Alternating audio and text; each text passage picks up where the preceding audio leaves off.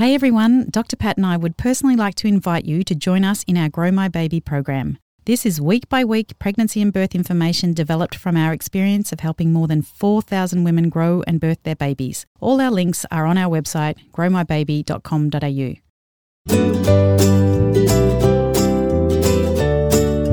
If you're trying to get pregnant, or you are pregnant, and you feel a little bit overwhelmed by all you need to know, then this is the right podcast for you. Welcome to the show. I'm Brigid Maloney. And I'm obstetrician Dr. Patrick Maloney. And this is The Kick, your expert led podcast that delivers the essentials of growing a baby.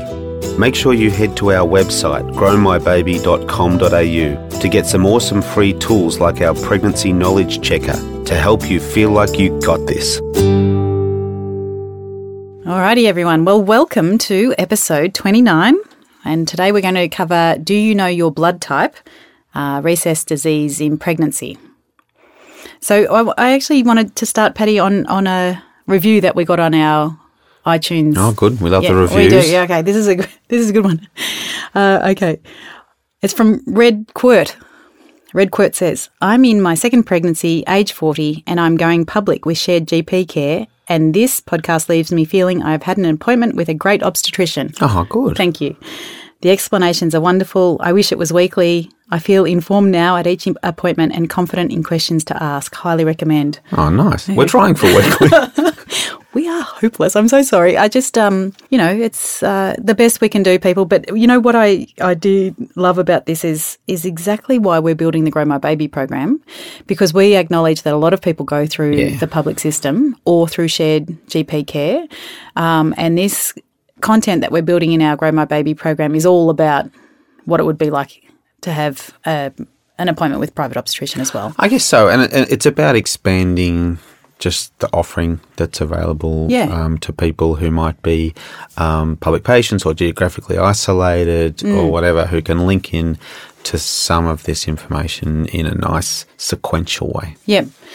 So we've got a wait list. You can go on the wait list uh, if you go to our growmybaby.com.au website um, and just pre- click on the program and it'll take you to the wait list page. Um, and our pre-pregnancy is very close to being launched. And um, if you're listening to this in the sometime future, you'll think, well, what is she talking about? it's already launched. oh, yeah, uh, yeah, yeah.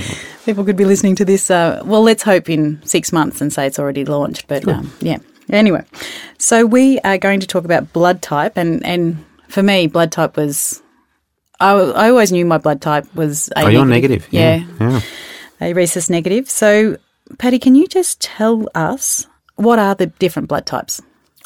Yeah, so uh, there's some blood type. You know, we've all got a blood type. Um, there are some markers on the surface of our red blood cells which determine that blood type. Um, and there are lots and lots of different ones, but there are but there are only a few blood type systems that are what we call clinically relevant. So um, typically, that's the, the ABO system. Mm. Um, people, you know, blood group A, B, AB or O, mm. and the rhesus system, which is an, a set of markers um, that you've either got or you don't. Yeah, so, so you can make you A negative or. Hmm, yeah, so when we talk about A negative, we mean in the ABO system, I'm A. Yeah. And in the rhesus system, I'm negative. Yeah. And uh, these th- these two systems of markers on our red blood cell surface are clinically significant because um, they can um, they're, they're, relevant to pregnancy, mm. and also, for example, if we need a blood transfusion, they're the ones they have to get right. Mm. Yeah. So if I, I'm A positive, and if I if I was going to get a blood transfusion, it would have to be just from someone who matched my A group. Yeah. Uh, or O negative. That's a universal donor. yeah, it? that's yeah. right. Yeah, that, that have got none of the markers. Yeah. Um, uh, but uh, there are some more obscure um, blood markers that nobody knows about, and the reason no one knows about them is that they're not relevant to be match for a transfusion. Right. And so when we're talking about blood groups in pregnancy, a lot of women only find out their blood group when they are pregnant, don't they? Yeah, um, it's interesting. Sometimes people will say to me, you know, can you, if, if I'm seeing them for a gynae problem, can you sort out a blood group for me? I'm, I'm, I'm interested. And mostly we don't do that because it all costs money, you know, to, mm. to, to do a pathology test. Um, so people tend to only have known their blood group by the time they're up to having a baby if they've been a blood donor Yes. or have received blood for some reason or have been about to receive blood for some reason, you know, operation or whatever. Or your mum's a kook, a bit like mine, and, and she went through this phase where we all had to eat right for our blood type, so we all found out what our blood types were. I, I think there might have been an evidence deficit behind that. yes. Anyway. Uh, so, so, uh, so it's definitely relevant in pregnancy, um, and it's all about a, a problem called rhesus disease. And I just want to talk about rhesus, uh, well, just the markers to begin with, because I'm pretty fascinated with how it all works. So let's just say y- you were positive, rhesus positive, I'm rhesus negative.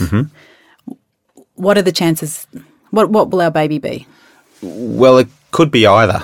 Okay. Um, and um, we say that positive trumps negative, um, but somebody who's who's rhesus positive will have two genes determining their rhesus status. Yeah. Um, and um, if one of my genes is positive and the other is negative, um, then I'm going to be rhesus positive because my my positive gene trumps my negative gene. Um, but I may um, uh, make a, um, a sperm with a, a negative. W- One of my negatives goes into um, uh, matches up with your um, eggs, who, which are all negative, and um, and we could have a, a negative, Negative baby. baby. Yeah. Okay. All right. So you can't really use it to test paternity. Uh, no, well, not not completely. Um, you might be able to occasionally um, exclude some things, but it's it's not enough. Um, and um, uh, so we we just always need to um, um, assume that um, that rhesus negative women are, are at some risk. Yeah. So they're the ones that you will test. The baby afterwards to see if that baby is rhesus positive. Yeah, exactly. All Yeah. right. So this the rhesus um, rhesus disease as a disease works like this.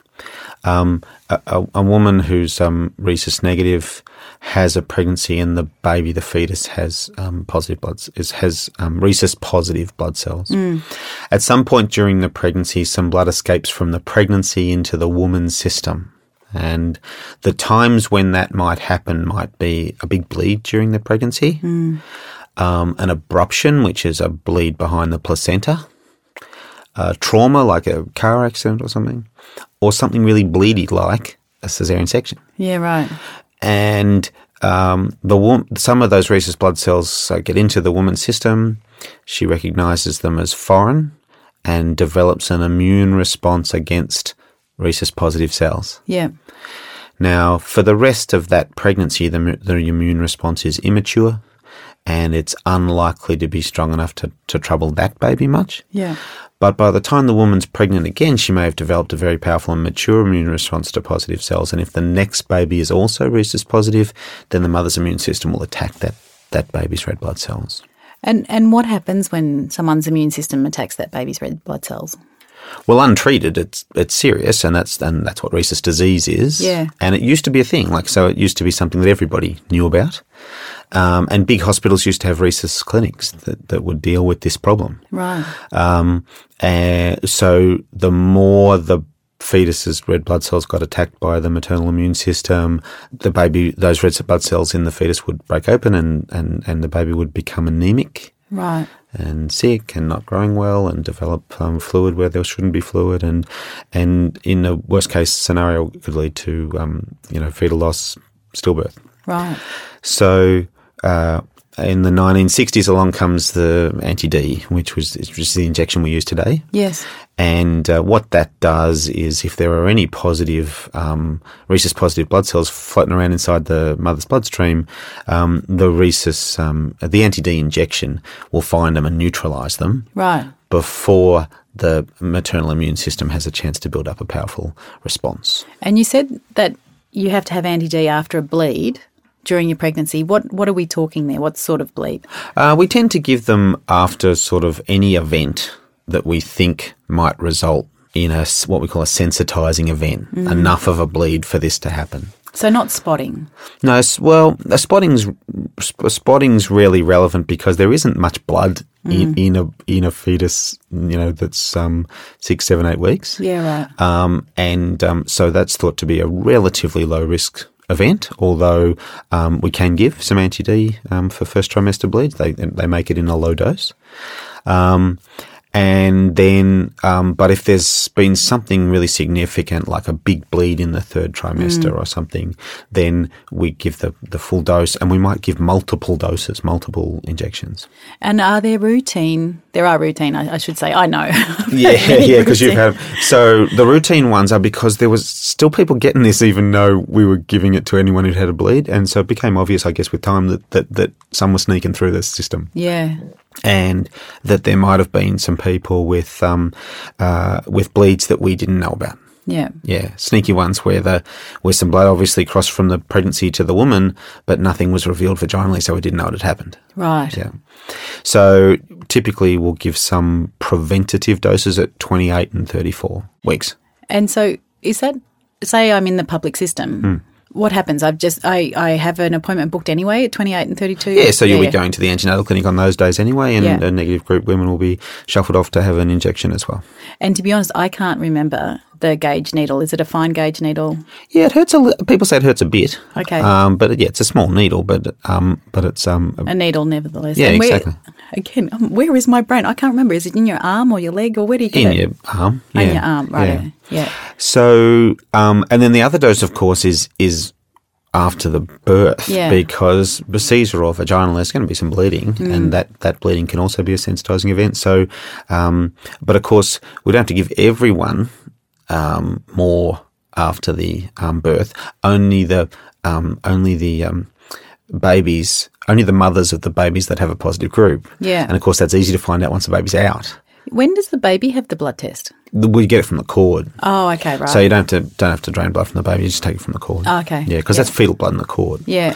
And so um, that you do a, gr- blood group on the cord blood, Yes. and if that's rhesus positive, then um, give mum some more. Right. But if that baby's rhesus negative, the mum doesn't need it. There's no risk. yeah. Yeah. Okay.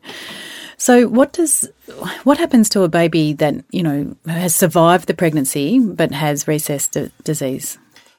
Yeah, so let's say um, this had all happened and we'd picked, and despite the use of anti-D, there was a degree of um, disease happening, then during the pregnancy, that baby would have been very closely monitored. Yeah. Um, you, uh, you, there are ways of measuring anemia in the fetus, and if it's severe enough, the you can give a, a fetus a, an intrauterine blood transfusion. No way, really? Yeah, just like, like- laparoscopically or Uh, that ultrasound guidance. Yeah, wow. Yeah, pass a needle through the belly, mum's Yeah. belly, and um, cannulate the cord Yeah. right near where it goes into the baby, and run some and run some donated blood in there. And have you ever done that, or have you ever seen that done? Well, it's hardly ever done anymore because Yeah. they fixed it with anti-D. Anti-D, yeah. but that's what these clinic use, clinics used to do. And you know, the old boys who can remember the, the the rhesus clinics said that women would come in with absent fetal movements because the babies were too anemic to kick. Oh dear. and then they'd give the transfusion, and the woman would go, "Yep, that's worked," because Yeah. the baby would kind of come straight back to Yeah, life, wow. and, and then and then three weeks later they come back anemic again, have it again. Oh my god. So it's all So they can't be turned around in utero. Like they can't get to the point where the rhesus disease isn't a problem. uh, well, no, it would keep on happening, Yeah. and so they would potentially need recurrent transfusions, Mm. um, and then of course they would get to a point where delivery was safer, Yes. so they would just be delivered. Yeah. Um, so, um, so let's say it all happened despite everything that we do these days. Then the babies born with with um, uh, with a mismatch are um, are um, jaundiced, yeah, and um, and uh, potentially need transfusions. Transfusions and the the yellow lights. Yeah, so so it might be beyond. So the ye- yellow lights are for mild jaundice, Ah, yeah. and then there's something called an exchange transfusion. You can't just pump a whole lot of extra blood into a baby, so you take a bit out and put some put some in. Yeah. Wow. Yeah, and that's again that's something that's just done less and less often. Yeah. Um, as we've got a better handle on, on, on this, and, and in particular with rhesus, um, uh, it, it can be entirely prevented with the anti D injections. And we actually um, were asked by a journalist to provide some information about this um, that ended up being on the Mamamia um, Yeah. website. And it, the journalist was sort of fearful of having uh, rhesus negative blood. Yeah, she was negative herself, yeah. and I think she'd found that quite quite anxiety uh, provoking when she was first pregnant. Yeah, Yeah. Um, but I think what we're trying to say here is that the solution is pretty easy. Um, again, it's another uh, real win for modern obstetrics, isn't it? Oh, I think looking back, this must have been at the time one of the massive wins. Yeah. Yeah. Um, so that, and of course, it changed it all around from something that used to be a big deal to something that really is, is not, is hardly ever seen. So, Pat, like, how special am I? Like, how common is rhesus negative? Uh, yeah, it's about 15% Oh, there you go. of I'm a the bit special. community have a negative blood group. Yeah. Yeah. So, um, uh, you know, it's less than a positive blood group, but it's not rare. No, that's right. Um, so, so this is a everyday thing to deal with on a on a um, uh, obstetric unit in Yeah. private practice is um, is establishing establishing people's um, blood groups Mm. and um, and putting in a plan to make sure they're adequately covered. Uh, just uh, because we've just recently done our miscarriage um, podcast, it just does remind me. Say someone has had a miscarriage at six weeks. Um, would it be just routine that their GP, or you know, if they've sort of managed it themselves and, and they've let that miscarriage happen naturally? What if they don't be advised? Oh, I- I'm, I'm sure that they would be advised to have an anti D injection. Um, yeah, if someone knows that, or I think part of the sort of workup of a first trimester miscarriage should in, in, involve a, a blood group and antibody screen. Yeah. For that reason. Yeah. And that's why it's part of that first blood test you have when you're pregnant. Mm.